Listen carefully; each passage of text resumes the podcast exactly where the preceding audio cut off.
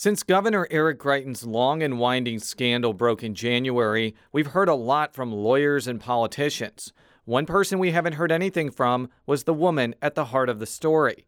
That changed this week when the woman, identified as K S, talked with Five on Your Side's Casey Nolan about her allegations against Greitens, some of which may compel lawmakers to throw him out of office. I'm in the middle of the most difficult, crazy fight that I didn't ask to be a part of. And I feel like I'm this easy punching bag, yet I haven't thrown any punches. This comes as members of a committee examining the governor's conduct read aloud depositions where the woman was asked deeply personal questions.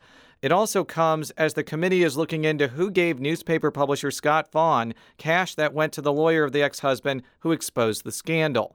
Greitens attorney Ed Dowd believes that Faughn's testimony this week was deceptive. And the witness just continually said, I'm not answering that question.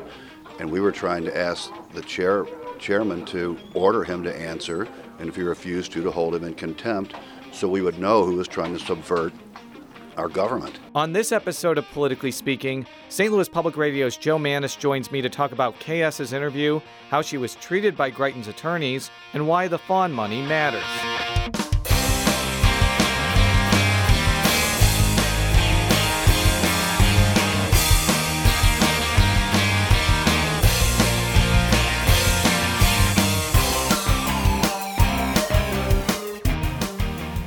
And welcome to Politically Speaking. I'm your host, Jason Rosenbaum, a reporter with Saint Louis Public Radio.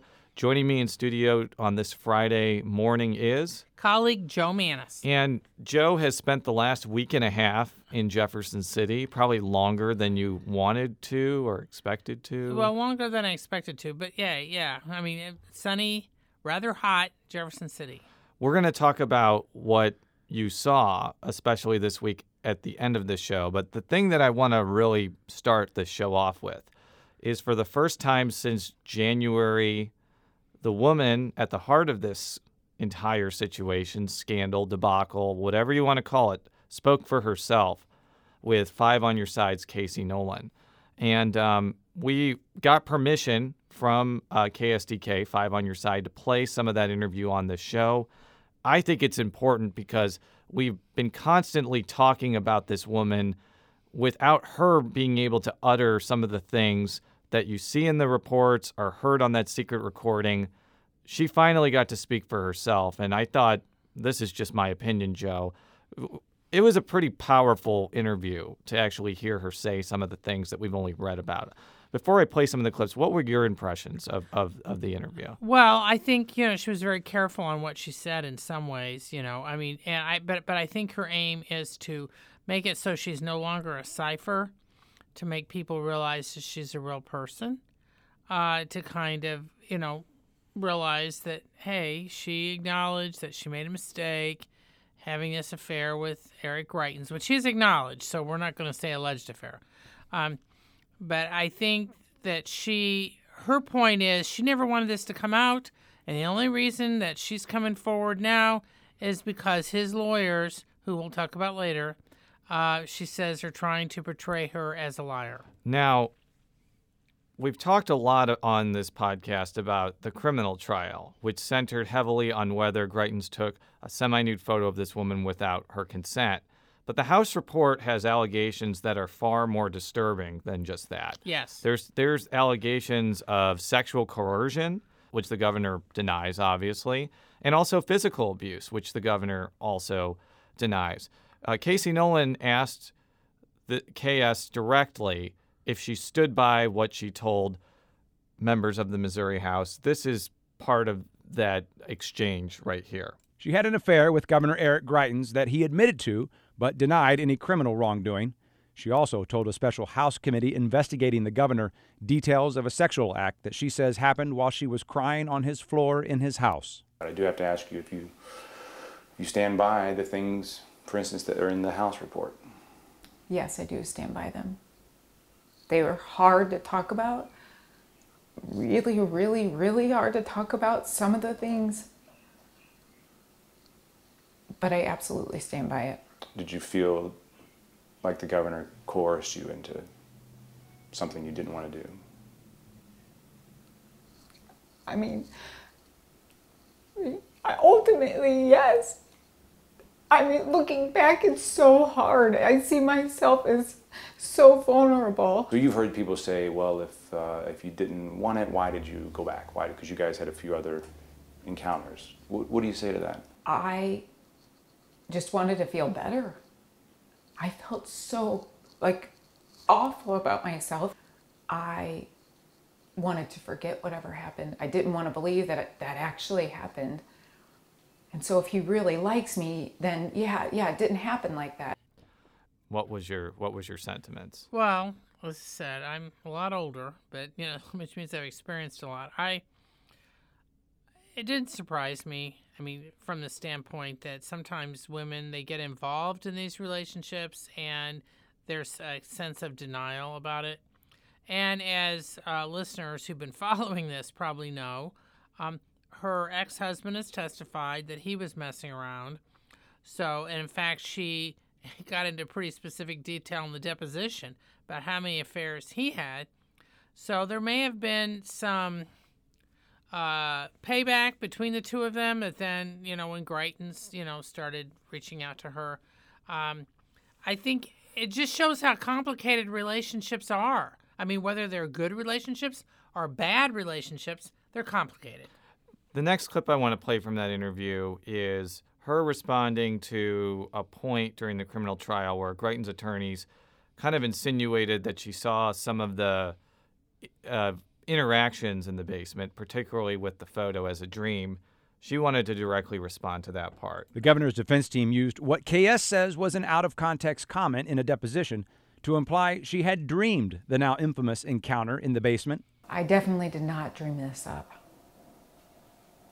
Period. I didn't. You made, there's a reference to a dream in the interviews you've given. What, what did you mean by that? I was trying to say, no, well, I haven't testified to seeing a phone. And the reason really is because the memory that I have of it isn't strong enough to testify. This interview comes about as after the invasion of privacy charge was dismissed by Saint Louis Circuit Attorney Kim Gardner, which we talked about at length on the last show. One of the developments that occurred this week was Jackson County Prosecutor Jean Peters Baker was appointed to not only look at the invasion of privacy uh, charge, but to look at a span of time that starts on the day this woman was in Greitens' basement up until, I think, September of twenty fifteen. And what I gathered from that part of Judge Burleson's order is uh, Baker may have more autonomy to charge Greitens with a different crime other than invasion of privacy, especially when you hear what the woman has said publicly in her depositions into the Missouri House. What what do you think about that, Joe? Yeah, that's that's very possible. One point I want to make clear, I also listened to a lot of the deposition where she's talking about things that she also told Casey Nolan about on uh, Five on Your Side, and it's her story. She's sticking to the story. It's not like what she told um, the uh, committee was different. And that was something that did s- strike me when I listened to what she said on T V. So the fact that she's been sticking to her story, where she said in the deposition that when she mentioned the dream, and this is when she's talking to the House committee as well, she said, no, it was just like she was thinking it wasn't happening because she was blindfolded and she just remembers seeing this flash. Um, she was, she emphasizes, and she emphasizes in all that testimony, that the phrase a dream did not refer to the whole incident. So I asked Jack Garvey, who's one of Greitens' attorneys, about whether there's any fear that it doesn't say in the judge's order that they can only decide whether to recharge him with invasion of privacy, that it could potentially be a different crime, whether there was any fear that that type of scenario could happen. This is what Garvey uh, told a bunch of reporters. The facts are the facts. I mean, that's it. I mean, you can't get a crime out of something that's not there. Um, I mean, there's always prosecutorial discretion, and we understand that. Um, but that's it. I don't think there's any fear at all. We're just happy that it's not in the circuit attorney's office right now. As far as the legal case goes, Baker doesn't have a lot of time to decide especially on the invasion of privacy angle, because I believe the statute of limitations on that particular point run out on June eleventh.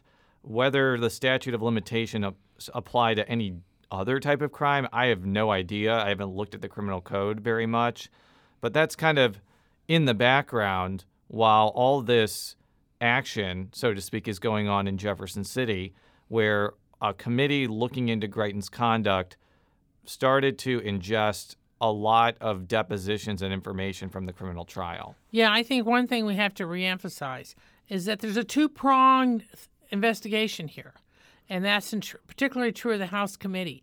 They're not just looking at, I mean, while they're reading all this salacious stuff into the record, they're not um, just focusing on the alleged affair. In fact, one could say arguably that they're spending at least more time and money focusing on the aspects of the governor's money, uh, how he's getting money, not just to pay the lawyers, but whether or not the whole alleged, I mean, the whole use of the Mission Continues donor list to help bankroll his campaign, especially early on. While they're reading some stuff into the testimony, for example, the same the same hours while they're interviewing Scott Faughn, the uh, newspaper publisher. Which we'll talk about in a little bit. They're, uh, they have lawyers, I mean, just a few blocks away, fighting with other Greitens lawyers who are trying to block them from uh, trying to get access to his records for his nonprofit and uh, for his, I mean, some spending stuff on his campaign committee, possibly another special committee that he sent up, set up, uh, his defense committee. So that, in some ways, I think, is the, his their quest for the money, the money trail for Greitens, as well as the money trail for Faughn, which we're going to talk about in a second. I think that's interesting to me that that is what has elicited such a huge blow-up from his legal team. I mean, former U S Attorney Catherine Hanaway, who is representing Greitens in this stuff about his money, uh, sent out this really blistering statement Thursday night blasting Barnes, Uh, the chairman, and basically this was all ignited by them pushing, trying to get these financial records. That's really when that started. And I would just also add that it kind of was sparked when uh, State Representative Jay Barnes, a Republican from Jefferson City, mentioned that he talked to the F B I about Michael Hafner's comments to, I think, the Attorney General and the House Committee that there were foreign donations going to Greitens' campaign. Which or there that there may be there, there may be yes, and also the revelation that Faughn sent the secret recordings that he purportedly bought, which we'll talk about in a little bit, to Barnes. Yeah, and, yeah, he and, did. And he says he did. And in response to this, because there was a pretty fierce pushback to this Hanaway statement, uh, Chip Robertson, a former Missouri Supreme Court judge who is acting as counsel to this committee, basically pointed out that Barnes had the tapes but didn't use it to attack Greitens, didn't use it to affect how committee members are, you know, interacting with witnesses or dealing with this situation, and also emphasized that Greitens himself has not testified before this committee at all. He's not answering questions from reporters. And it's unclear if he will. And um, not only was Chip Robertson perturbed, but I also saw from uh, Kurt Erickson of the Post-Dispatch's Twitter feed that Mike Kehoe, the Senate Majority Leader, was also displeased with Hanaway's attack on Barnes, because I'm not going to say Jay Barnes has, has charted a perfect legislative career that has been without with mistakes, but I think it's fair to say that he's fairly well-respected among various sectors of the Republican caucus. I've known Representative Barnes before he was a state representative, when he was then State Representative Bob Anders' press secretary when he ran for Congress. So I- I've known him for a long time. I understand he's probably under a lot of different pressures right now, but I'm not really sure attacking Barnes was the way to go here on Hanaway's part. Well, and Barnes has some respect from uh, Democrats, not just those on the committee, but of those in the House, because there have been at times when he's broke with le- le- leadership, Republican leadership, on various issues, particularly if he thinks that they're skirting too close to the legal line on, on, on stuff. I've watched this numerous times. Now, and, and in the case of Kehoe, it's key to, it's key to note that he and Ron Richard, they are the two Republican leaders of the Senate, both called on Greitens to resign, and on Friday before they left town, they reaffirmed that. I will just note that this is not really a secret, but Kehoe has often been bandied about as a possible lieutenant governor replacement if Parson becomes governor. Unfortunately for that prospect, the legislature didn't pass a bill specifically allowing a governor to replace a lieutenant governor this year.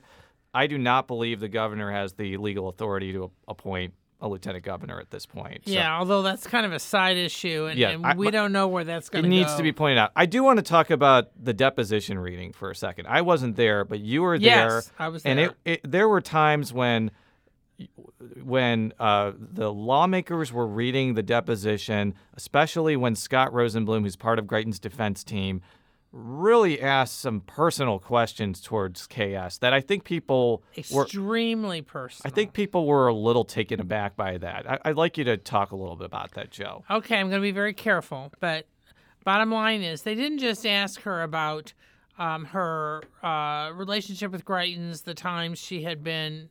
Um, Uh, involved with him, or they did get specific about which sex acts were done when with Greitens, allegedly. Okay, but they also asked her, I mean, it got really specific about her relations with her own husband at the time, who's now her ex-husband. I mean, it, it got really um, unnerving. They also asked her about um, allegations of her own personal behavior. I mean, going back years, asking her, um, let's say, for example, if she'd had certain body parts, and they were very specific, pierced at any time. Um, if they, I mean, I was, I was particularly taken aback about asking her about, oh, they asked her if she'd read the Fifty Shades of Grey series, which I have, and seen the movie, and if it aroused her. I mean, I'm only saying this because that's actually a question in there. They, she was also asked if she discussed it with Greitens, because I've said publicly before that some of the incident of that original incident, which has been public for months, resembled um, a scene in the book that's not in the movie. But we'll, I, I will not go beyond further. I, I will just say, and I said this on a previous show, I am fully cognizant that sometimes attorneys have to take legal strategies, which may come off to the public as unseemly, um, because they are, have a duty to defend their client to the best of their ability. I mean, I, I hope I'm not getting too far afield here, but I remember in twenty fourteen, Steve Stenger was criticized for a legal strategy that he had to do when he was representing somebody. And he rightfully said that if he didn't defend the person to the utmost ability, that he could potentially be disbarred or face ethics problems. But with that as an aside, there were a lot of people that were frankly disgusted by this line of questioning. And you actually asked U S Senator Claire McCaskill about this. I wouldn't say that she was disgusted, because she's a former Jackson County prosecutor, yeah, and she's gone through this. Yeah, and that's the setup for this. Go ahead. It's unfortunate in many ways that the deposition um, became so public, because um, in many instances, the vast majority of what is deposed in those cases are not admissible and not relevant, so they're never part of the public record. Um, and so having all of that read out loud, I haven't had a chance to review all of it, um, but I am told that it was startling in terms of how aggressive they were. It is another reminder that people need to keep in mind why it is so wim- so many women don't come forward after they have um, endured an experience that has potential criminal charges involved. Um, it, you know, I, when I used to try these cases, um, particularly those cases where the defense was, oh, it was consent, I always would try to point out in my rebuttal to the jury that I'd go through everything a woman has to go through to bring a case forward. The physical exam, the, the, which is incredibly invasive, the the, the multiple questioning, the uh, sense that um, people question you, even sometimes the police, as if they don't believe you. uh, the, the fear that everything you've done in your life that isn't perfect is now going to be paraded out there. Um, and what what you go through in order to hold people accountable is really tough. And that's why I think over the last several years, people are beginning to realize that the level of support services that are needed are extensive. And I feel for this woman um, and the situation she finds herself in. I have not reviewed the file, and I don't think it's appropriate for me to pass judgment on this particular deposition because I haven't seen the file. I don't know what defense they were going for and why in, on earth they thought some of those questions were relevant. But uh, it is certainly should remind everyone why this woman didn't want to come forward in the first place.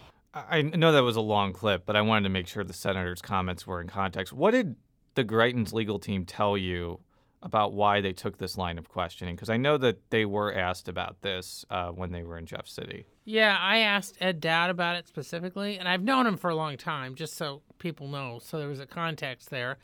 And um, he, he said that they were just trying to reinforce that it was consensual.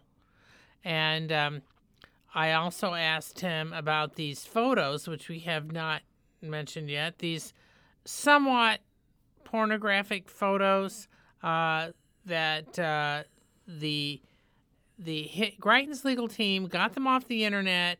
They were raising questions about whether or not it might be her. The committee went into closed session on uh, Tuesday to look at them, uh, decided they weren't of her. And um, frankly, Jason and I have both seen them. They don't appear to be her. But the point being that even that, I mean, I think it was less about the photos, but the setting of the photos, the porn site and stuff, they're trying to imply that she does stuff on the internet. And I, this is all about destroying her character. There was another question that was asked of Dowd because there was a point in the deposition where the woman talked about how her attorney was called by, I think it was Dowd, if I'm, if yes, I'm not mistaken, yes. um, before this scandal broke. Now, is there anything that you guys will say about, I mean, in the testimony that was read, she testifies at one point that one of you, I'm told it was you, Mister Dowd, um, asked her, what does she want out of this? I mean, the implication is that if she would not, would she, Was was that if she would deny an affair, things would go away. Was that what that was about, or are people reaching no, the wrong I'm, conclusion? I'm sure that's a, a misunderstanding between what was said to her lawyer and what her lawyer said to her. And I, I know that when she was asked that question, she said, no, I don't think it was any attempt to buy me off. And that's true. Nobody ever said anything like that to her or to her lawyer. I do want to move on to another aspect of the committee hearing, though, that probably got a lot of attention. And, you know, Joe's laughing right now because, you know, co- it comes off as somewhat comical. But it, it and, and I will just say on the outset before we talk about it, notice we're not talking about this first. I agree. It is not the major focus of this story. But as I'll explain near the end of this part, I do not buy the argument that it doesn't matter and that we shouldn't be talking about it. Okay. Now, first, I'd like to set this up a little bit. We're referring to Scott Faughn, who is a um, publisher of a couple newspapers, actually one in Clayton and one in Jefferson City.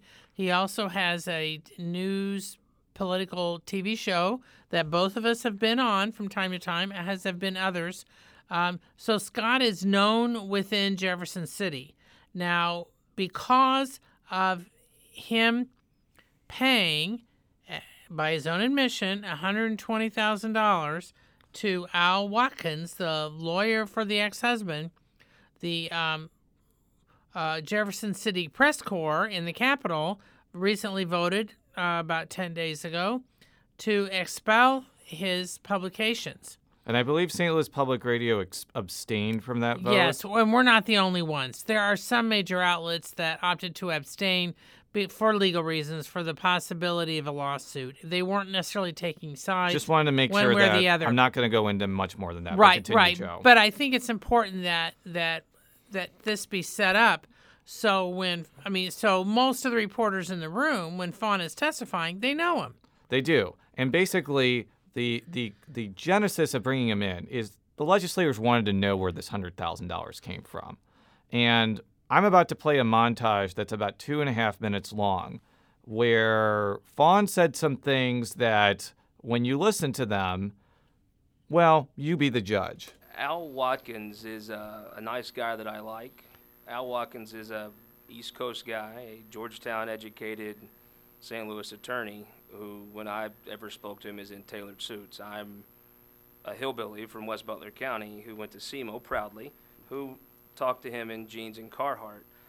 Al is a flamboyant and somewhat dramatic speaker, and frankly, it was very hard to communicate with him when I have, and I think it is fair to say under oath that Al Watkins doesn't speak hillbilly, and hillbillies have a hard time speaking to Al Watkins. Mister Faughn, I, I got to tell you, no one believes that it's your own money. That's a lot. That's a lot of cash. I don't know anybody sitting around with one hundred twenty thousand dollars cash, and it's your testimony under oath that it was your money. I don't know how to say it more plainly and clearly that this was my money. Did somebody give you a large amount of money prior to it, and then that's how it became your money? And, and once again, I mean... I know we're playing a semantics game here. If you have possession, possession nine-tenths of the law, so therefore you have it in possession, it's it's yours at that point? Well, he's told you it's his money, and just like when individual members of this committee loan themselves money to run for office, uh, just like the governor won't disclose where he gets his money to buy his house. There's some news reports that Mister Watkins required you to sign a, and I quote, draconian non-disclosure agreement. Did you sign, have you signed a non-disclosure agreement in?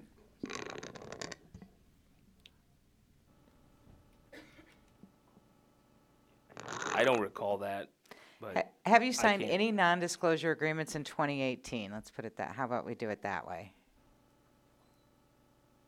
I don't think so, no. Is Sterling Bank connected to the LIHTC industry? Not that I know of. I mean, I don't, I don't know how they're, how would they be, con- what do you mean by connected, just so I can answer your question better? Sure. So the the idea behind some of these tax credits, especially the low-income housing ones, is that these tax credits act as coupons toward your income taxes. And these coupons can be bought or sold just like any other commodity. To your knowledge, Sterling Bank involved in that portion of? I do not know that they buy and sell tax credits at Sterling Bank. And you didn't think, boy, this is going to be critical to my book. This is go- what's going to make it a hot item. Uh, I should probably get some exclusivity here. You just said, hey, I'd like a copy, and whatever else you do with it, that's fine. Again, it, it probably rises, uh, the question has rise to a few misunderstandings, probably coming from the way we communicate, but I might should have in hindsight, but I did not. That seems like an incredibly odd business decision to make. So a couple of things to go through. I'm not going to play all of Al Watkins' testimony because we have other things we have to do. But the next day, Watkins said that Faughn told him that it was from a G O P donor with an axe to grind. He said he made him enter into a non-disclosure or confidentiality agreement.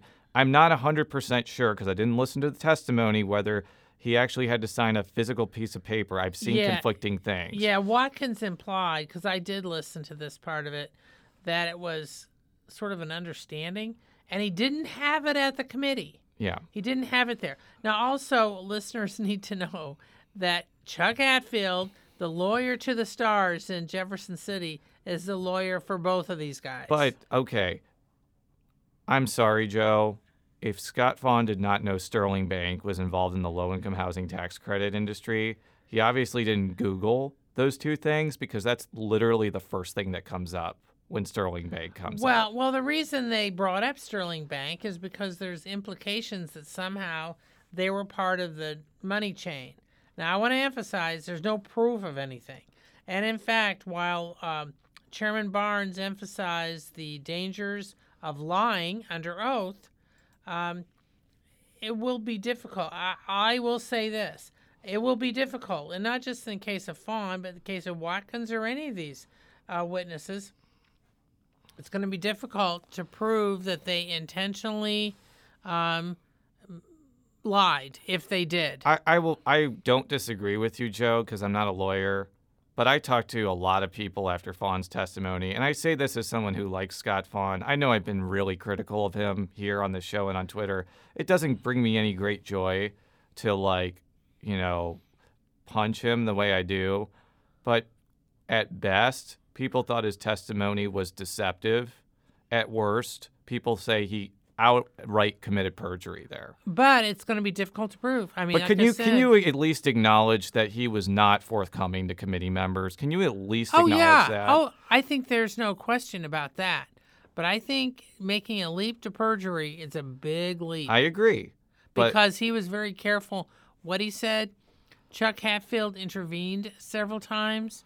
And the backdrop of this is while the committee, and I think rightly, is trying to find out if um, prominent donors are or prominent players, political players, are behind the money that's being used to partially bankroll this opposition uh, trying to get rid of the governor. It's a fact, and the, and the committee knows this. They also don't know the source of the money, uh, which is a lot more, uh, of helping the governor. Yeah. And and I also want to make one thing clear. We are talking in almost all these cases about Republicans. Right. We're talking about Republican donors. So the governor's ad campaign that's going on, I will say this. I think that ad campaign is extremely misleading. A liberal Saint Louis prosecutor funded by George Soros pressed charges, and Democrat leadership orchestrated the false attacks. Don't let the liberals get away with it. Frankly, Democrats are pretty much just watching the show. And there is far more evidence. I agree. It's not bulletproof. Talked about it on this show many times. There is far more evidence that the reason this affair was revealed was in retaliation for the low-income housing tax credit freeze, and the people that unleashed this are primarily Republican-leaning developers, lobbyists, and, and Faughn himself is a Republican. So... Yeah, well, and the governor uh, pretty much said that at this news conference that I covered on Thursday, the next to the last day of session, where he had did this news conference within inside of the Capitol. It was supposed to be about alternative biofuels, but he quickly shifted into his enemies, and he really took after the low-income housing industry. Although his staff did emphasize to me later that they wanted to make clear that he didn't necessarily have evidence yet. Before we get into the final point I want to make, I do want to just reemphasize the reason why there may be some validity the governor is making that. While it does not excuse his behavior or actions, and frankly, I don't think it will matter whether he's impeached or not, the facts of facts are this. The amount of press calls that came to Watkins spiked right after he froze the low-income housing tax credit. That's what Watkins said. Right. Faughn is heavily connected to the low-income housing tax credit community. Not only is Sterling Bank one of the sponsors of his show, but he's pretty close with people like Steve Tilley that represent low-income housing tax credit people. As I mentioned on last week's show, and it has now been a week, I sent a message to J S Holdings, which is the umbrella company of developer Jeff Smith, one of the biggest low-income housing tax credit players. I asked him directly, was he the, the G O P donor that Watkins has said? No response. I will also just say that pretty much every news outlet in the state has connected the dots between Faughn and the low-income housing tax credit industry. They have my phone number. They have the phone numbers of every reporters. I have not gotten one message telling us, hey, it wasn't us, okay? But but I think... And one more thing, okay, Joe, okay, and we okay, need okay. to point this out. Okay. Chuck Hatfield works for a firm, Stinson Leonard Street, that has clients within the low-income housing tax credit industry. Now, you asked him directly yes, and whether whether he was doing that on behalf of those clients, and he said no. Yeah, and Barnes, Barnes or one of the other committee members asked him directly that, too. And and Hatfield also said no. Now continue, Joe. Now, one of the points that I want to emphasize, and you mentioned this earlier, is that this the search for the source of the money or the source of the those going after the governor doesn't negate what he's accused of doing, either on the personal side or on the uh, political side. I am old enough to have been around when Bill Clinton was under fire in the nineteen nineties. I was alive then too, Joe. Yeah, but you were a kid. I was I was paying sl- somewhat attention. Yeah, I mean, I was in, this was ninety-seven primarily and ninety-eight, and I actually covered some of his events that he had here trying to defend himself. But my point being is that there was um, some accusations of who was behind it. Um, I mean, his wife made some comments about, you know, the right-wing conspiracy, But the fact remained that there were things that he admitted he had done with intern Monica Lewinsky. My point is, is that looking at the source or why the, the motivations your enemies have doesn't mean that there isn't still a legitimate um, issue about what you did. There is one point, though, I really want to close this show with, because I agree with you one hundred percent. Even if low-income housing tax credit people, you know, the Green Bay Packers, you know, whoever gave Faughn this money, or whether it was Faughn's money, it doesn't, I, I agree, it doesn't change the, the material facts. But there is one thing about this entire situation that has really bothered me, especially after I heard this clip from Casey Nolan's interview. It's not just the attacks from the defense team that she says hurt, but the way this story came out, her story told by her ex without her consent. I, I have no clue with this money thing. I don't know who it was and what what they wanted to accomplish, but they used me. They used me. Not the person who got paid. They used me. Joe, I have to be honest, when I heard that, it was hard for me to listen to that. I almost broke into tears when I heard that. And I'm not going to get into why, because a lot of it has is is is is personal that I don't want to disclose, but I think we talked about on our first show how we were uncomfortable with the fact that the story came out with the ex-husband telling the story. Basically, what Scott Faughn and the ex-husband were involved with, and whoever gave them this money, was a scheme that allowed the ex-husband to tell the story of a traumatic experience for this woman without her permission and without her consent, and basically deprived her of doing what she did to Casey Nolan and tell her story on her own terms. Well, and, and he's the one getting the money. I mean, he and his lawyer are getting the money. I mean, the governor uh, is also, and his legal team are getting money from unknown sources. There, from the testimony that I listened to, there is no allegations that she's getting money from anywhere. Or even her to, attorney getting third-party yeah, money. Yeah, so the point is, is that everybody's getting paid but her. I'm not justifying and, it, but I'm just saying she's the one who's not getting paid. And because of this sequence of events, I'm not saying that if she had come forward, her life would have been perfectly fine, because she would have suffered blowback. Well, so she her, had no plans on going forward. And, you know. She has made that clear. But I'm just saying her life is, I don't want to say it's ruined, but it has been, it has been changed beyond comprehension because of this, against her wishes. I do believe that the public deserves to know what happened in Greitens' basement. But, you know, Joe, we've talked to a guest before who had who decided to come forward on her own and talk about how she she was sexually assaulted. After she had been publicly shamed. I, I believe, and I, I now I believe this very stridently and very strongly, that I, it just kind of signals to me that the way that the ex-husband spoke for his ex-wife under very vindictive terms is unseemly, and it's a part of discourse and political tactics that I don't think we should rationalize, and I don't think that we should say as a Missouri political community is okay. Well, it's that's sl- why I think this matters, Joe. It's, it's slut-shaming. I mean, that's what women call it, and that's what it is.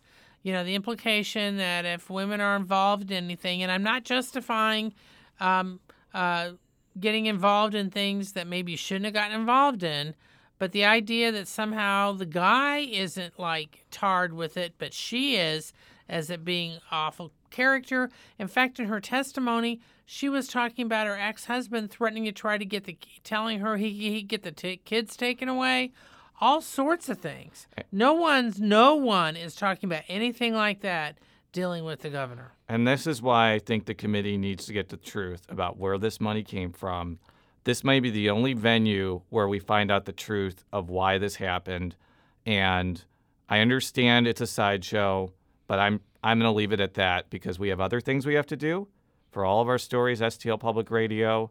Follow me on Twitter at Jay Rosenbaum. Follow Joe on Twitter at Jay Mannies. That's J M A N N I E S. And we'll be back next week for another roundup of Eric Greitens-related news. Have a good weekend, everybody.